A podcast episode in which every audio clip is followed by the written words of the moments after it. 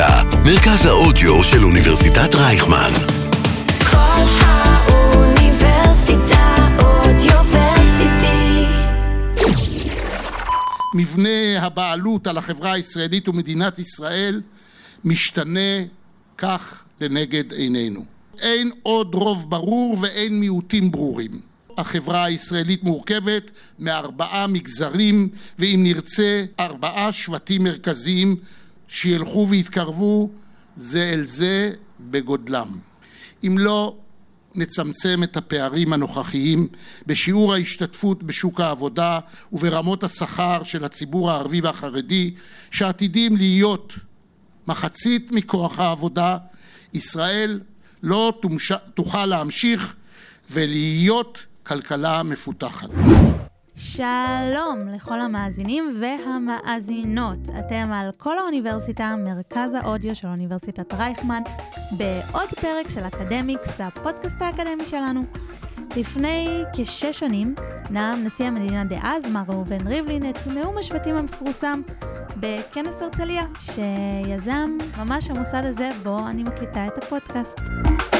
מאז עברנו הרבה, אבל האם המסר אותו ניסה להעביר הנשיא כבר בדצמבר 2015 באמת חלחל? וגם, מה הקשר בין המצב של חוסר התעסוקה במגזר הערבי למאורעות מאי שקרו במהלך מבצע שומר החומות? כדי לענות על השאלות האלו, הזמנתי לפרק של היום את דוקטור מריאן טחאוכו, מנהלת המרכז למדיניות כלכלית של החברה הערבית במכון אהרון. מעברון ומתחילים. אקדמיקס. אקדמיה בגובה העיניים. עם קרן אסף. דוקטור אה, מריאן טחאוכו, מכון אהרון, מה שלומך?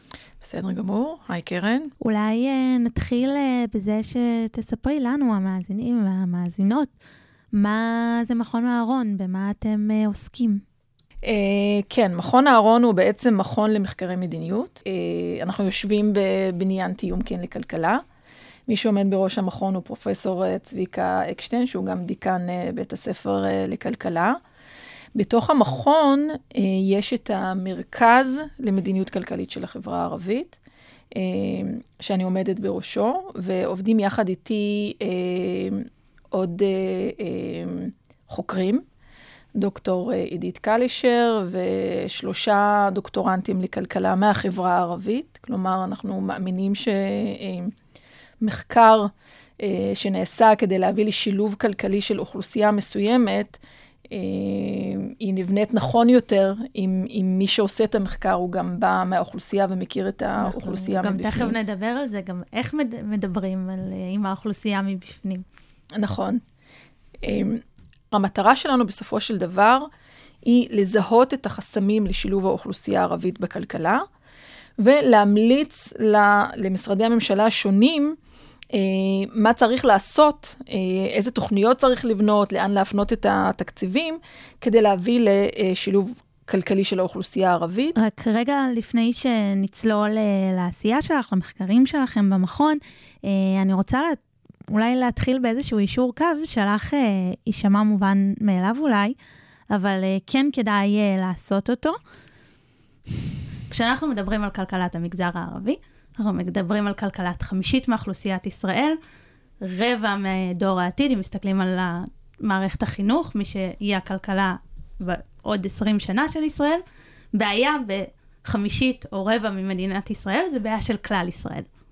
לגמרי. Uh, אני רואה שאת כבר uh, בקיאה ב, uh, לפחות בגודל של האוכלוסייה, שזה לא מובן מאליו. וכשאת אומרת, הבעיה של הרבע זה עוד, uh, uh, עוד דור, לא לגמרי. כלומר, אנחנו מהמם. מדברים, רבע זה בקרב בני 20 עד 30, כלומר, זה הדור הנוכחי, שאמור בעצם כן להיכנס ל... uh, ולהיות פעיל בכלכלה הישראלית, כך שאכן מדובר במיעוט שהוא לא כל כך קטן בישראל. כאשר צריך לזכור, כש- כשאנחנו אומרים שילוב כלכלי של אוכלוסייה ערבית, או המחיר של אי השילוב של האוכלוסייה הערבית בכלכלה, המחיר של זה הוא לא רק לאוכלוסייה הערבית, כלומר, האוכלוסייה הערבית לא משתלבת, הם לא היחידים שמשלמים על זה מחיר. בסוף, הכלכלה הישראלית ברגע שרבע מהאוכלוסייה הצעירה שלה אה, לא משתלבת, יש לזה מחיר כלכלי ברמת המשק הישראלי כולו, כלומר ברמת הכלכלה הישראלית. מדובר באוכלוסייה שהיא פחות משכילה, פחות עובדת, אה, השכר שלה יותר נמוך, הפריון, פריון העבודה, הכלכלנים מבינינו מבינים את המשמעות, הוא, הוא יותר נמוך, ואז התרומה שלהם לכלכלה, אה, אפילו במונחים של כמה מיסים הם משלמים אה, למדינה, הכל יותר נמוך. כשהחברה הערבית היא פחות יצרנית, אז היא פחות תורמת לכלכלה הלאומית, ואז לכולנו בעצם יש פחות. כך שהנושא של שילוב האוכלוסייה הערבית בכלכלה הוא לא רק נושא חברתי או פוליטי, יש פה גם הרבה אלמנט אה, כלכלי, שיש לו אה, משמעות אה, והשפעה על רמת החיים של אה, כל האזרחים בעצם. יש גם, אה, כשרבע מהאוכלוסייה לא משתכרת כראוי, יש לך רבע מהאוכלוסייה שגדלה, על חיה מקצבאות. זה, זה נטל כלכלי משמעותי. צודקת. זה אומר שהם גם אוכלוסייה שהיא נתמכת, ואז הממשלה או המדינה גם משלמת כסף על זה שזה, שזו אוכלוסייה חלשה. כלומר, הבטחת הכנסה וקצבאות שהולכות לאוכלוסיות מוחלשות, ככל שהאוכלוסייה חלשה יותר, היא גם מקבלת יותר מהמדינה. צריך לזכור, כשיש אוכלוסייה חלשה בכל מדינה, במקום לתת ולתרום, היא בעצם מקבלת. מי שעובד ומצליח משלם, מי שלא עובד ולא מצליח להשתלב, הוא, הוא, הוא מקבל יותר. זה לא אומר שהוא, ההבנה הזו כאילו שאם האוכלוסיות החלשות מקבלות, אז uh, הן חיות חיים uh, טובים, לא ממש. הן מקבלות כי החיים שלהם הם, הם בעצם ברמה נמוכה. אז בסוף הם גם נותנים פחות, ואנחנו מממנים בעצם את, ה, uh, את הקצבאות שהם מקבלים. אז אם אומרים ווין ווין, במקרה הזה זה לוז-לוז משני הצדדים. ועכשיו, אחרי שהבהרנו את הנקודה הזאת, בואי נתחיל לצלול לבעיה. מה המחקרים שלכם מראים? אוקיי, okay, אז כשאנחנו מדברים על החברה הערבית, אני רק קצת אה, אגיד קודם כל, אה, כדי לדבר על המצב של האוכלוסייה הערבית, אנחנו נשווה אותה כמובן לא, לאוכלוסייה הכללית, ובישראל, כמו שכולנו יודעים, או כל מי שעוסק בעצם במחקר אה, על האוכלוסייה הישראלית, אנחנו מחלקים את האוכלוסייה לשלוש קבוצות, אוכלוסייה ערבית, אה, אוכלוסייה חרדית וכל היתר. כל היתר בעצם נקראים במקרה הזה אה, יהודים לא חרדים ואחרים. ובמחקר אצלנו, בגלל שהאוכלוסייה החרדית היא בעצמה אוכלוסייה יחסית חלשה, מוחלשת, לא משנה, אה, אנחנו משווים את האוכלוסייה הערבית בדרך כלל לאוכלוסייה היהודית הלא חרדית. אז אם אנחנו מדברים על מה המצב של האוכלוסייה הערבית בישראל מבחינה כלכלית, יש הרבה צורות להסתכל על זה. אנחנו בעצם במחקר, כדי למדוד, לכמת את הפערים בין האוכלוסייה הערבית לאוכלוסייה היהודית הלא חרדית, הסתכלנו קודם כל על ההכנסה של משק בית. כלומר, תקחי משק בית, לא משנה מה הגודל שלו, אני לא מסתכלת על מספר הילדים במשפחה, מסתכלת על משק בית אחד, משק בית ערבי לעומת משק בית יהודי. מה ההכנסה החודשית הממוצעת שלהם, הכנסה הכלכלית? כלומר, זה לא רק משכר, זה גם הכנסה מהון וכן הלאה. וכשאת מסתכלת על הנתון הזה, את רואה שבעצם ההכנסה של משק בית ערבי היא כמחצית מזו של משק בית יהודי. כלומר, זה נותן לך את האינדיקציה לגבי אה, הפערים הכלכליים בין שתי האוכלוסיות. ודרך אגב, גם כשמשווים בין ערבים ליהודים, נניח בצפון, ששם מרוכזים mm-hmm. רוב הערבים בישראל, הפער נשאר... דווקא בצפון, לא בדרום? דרום זה כבר סיפור אחר. Okay. האמת, לא הסתכלתי ספציפית בדרום. אני לא אתפלא אם בדרום הפערים עוד יותר גדולים. Okay. כלומר, מה שאני מנסה להגיד, שהפער בהכנסה בין ערבים ליהודים לאו דווקא נובע מעצם העובדה שהערבים מרוכזים בפריפריה והיהודים יותר במרכז. גם כשאת משווה בין ערבים ליהודים בצפון, עדיין הפער של אחד לחצי נשאר אה, בעינו. זאת אומרת, זה לא עניין של יוקר מחיה, באותה מחיר, רמת בערך מחירים, באותו אזור, מקבלים מחצית מההכנסה. פחות או יותר. פחות או יותר, כן. בממוצע. כן, בממוצע. וכמובן, כשמדברים על פער בהכנסה, זה נובע אה, משני דברים. זה נובע גם, מ, אה, גם מכמות וגם מאיכות. מה זאת אומרת? כמות זה במובן של שיעורי תעסוקה. כמה מהערבים לעומת היהודים באמת עובדים, כמה הם מועסקים, ומה השכר שלהם. ופה בעצם יש פערים גם אה, אה, בכמות וגם באיכות, כאשר הנושא המגדרי פה, אה, צריך להתייחס גם אליו. זאת אומרת, בה, הפער בתעסוקה, שיעורי התעסוקה נובע בעיקר מהפערים בין הנשים. כלומר, שיעור התעסוקה של נשים ערביות עדיין הרבה יותר נמוך מזה של נשים יהודיות. בקרב הגברים עד לא מזמן שיעורי התעסוקה היו יחסית זהים. אנחנו נדבר על זה שגם זה כבר אה, אה, לא מה שהיה פעם, גם שם אנחנו רואים איזשהו שינוי או איזושהי ירידה בתעסוקה של גברים ערבים. אז פער מאוד גדול בשיעורי התעסוקה בין הנשים, ופער גדול גם בשכר, גם בקרב נשים וגם בקרב גברים. ואם אני לוקחת את כל הדבר הזה, ואני שואלת שאלה של, אוקיי, ממה נובעים הפערים האלה? אני כבר לא מחלקת את זה לתעסוקה או לשכר, אלא באופן כללי ממה זה נובע. אז במודל כלכלי שבעצם השותפים שלנו בכלכלנית הראשית באוצר אה, אה, עשו, הם מצאו ששני שליש מהפער בהכנסה בעצם נובע מהפערים ברמת ההון האנושי. מה זה אומר הון אנושי? נגדיר, נגדיר מה המשמעות של זה. הון אנושי הכוונה לפערי אה, השכלה, גם מבחינת כמות וגם מבחינת איכות. כלומר, שנות השכלה וגם אלה שלומדים מה הם למדו. כלומר, לא מספיק להגיע לאקדמיה, אה, לא כולם לומדים את אותו דבר באקדמיה ולא כולם לומדים באותם מקומות. Mm-hmm. כך שאם אנחנו בעצם נשווה את רמת ההשכלה ואת איכות ההשכלה ואת הכישורים והמיומנויות בין שתי האוכלוסיות, שני שליש מהפער ייעלם. כמובן, נותרים עוד שליש. אה, עוד שליש שצריך לטפל בו, שכולל בתוכו איפה הם גרים, האם יש להם תחבורה ציבורית, האם יש אזורי תעשייה באזורים שבהם האוכלוסייה הערבית גרה. אנשים מדברים על אפליה, אה, זה משהו שקשה מאוד למדוד אותו כלכלית, לכן אני גם לא יודעת לכמת אותו ו- ו- ולהגיד עד כמה זה באמת אה, אה, תופס מהנפח של השליש, אבל כל, ה- כל יתר הדברים אה, זה שליש. כלומר, אני ככלכלנית, מבחינתי, אם, אני, אם אומרים לי איפה להשקיע את השקל השולי, כלומר, אם אני הולכת להשקיע בחברה הערבית, מאיפה להתחיל... בוא נגדיר גם מה זה שקל שולי, לטובת המאזינים והמאזינות שאינם כלכלנים. אה, בשפה פשוטה, השקל האחרון, כלומר, לא המסה ומה שהושקע עד עכשיו, אלא אם אנחנו חושבות על אה, איפה צריך להשקיע מעכשיו.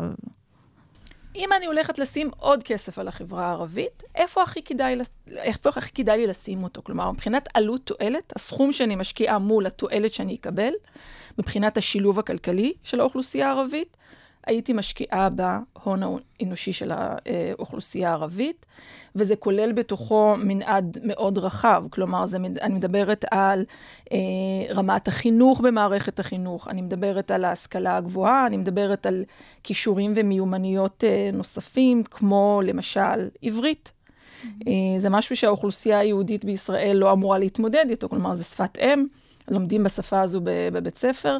באוכלוסייה הערבית זה אישו מאוד גדול. כלומר, עצם העובדה שהאוכלוסייה הערבית לא שולטת בשפה העברית ברמה מספקת אה, בסיום י"ב, זה אה, חסם מאוד משמעותי אה, בשילוב שלהם. כלומר, בנוסף לכל יתר הפערים, גם זה מתווסף לחבילה של אה, החסמים שפוגעים באוכלוס... ביכולת של האוכלוסייה הערבית אה, להשתלב, ואולי בהמשך אנחנו... כן, אנחנו אחרי... נרחיב גם על האקדמיה וגם על העברית, אה, אבל אה, את אמרת שיש אה, מעבר לסוג ההשתלבות, גם יש בעיה בעצם ההשתלבות, אה, יש אה, אבטלה מאוד גדולה בחברה הערבית.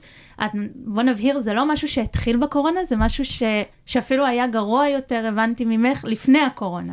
נכון, הייתה אה, בעצם, שיעורי התעסוקה של הנשים הערביות אה, הם מאוד נמוכים, מאז ומתמיד. הייתה איזושהי עלייה אה, גם לפני הקורונה, אבל עדיין כשאת רואה 80 אחוז נשים יהודיות לעומת אה, אה, 40 אחוז היום בקרב נשים ערביות, עדיין הפער הוא מאוד גדול. הסיפור הדרמטי שהיה לפני הקורונה, זה אה, הירידה בתעסוקה של הגברים הערבים. כלומר, אם כל הזמן דיברנו על זה שהבעיה או האתגר עם הנשים הערביות זה שיעורי תעסוקה נמוכים, והאתגר בקרב הגברים הערבים זה השכר הנמוך שלהם, התווסף לזה גם העניין של הירידה בתעסוקה שלהם עוד לפני הקורונה. ואני אדגיש, לפני הקורונה, הכלכלה הישראלית, לפחות שוק העבודה הישראלי, היה במצב מאוד טוב. כלומר, שיעורי התעסוקה בישראל היו מאוד גבוהים, גם בהשוואה למדינות אה, חזקות אחרות, מערביות. ו... ואת רואה שמשהו קורה עם הגברים הערבים. הייתה ירידה מאוד גדולה.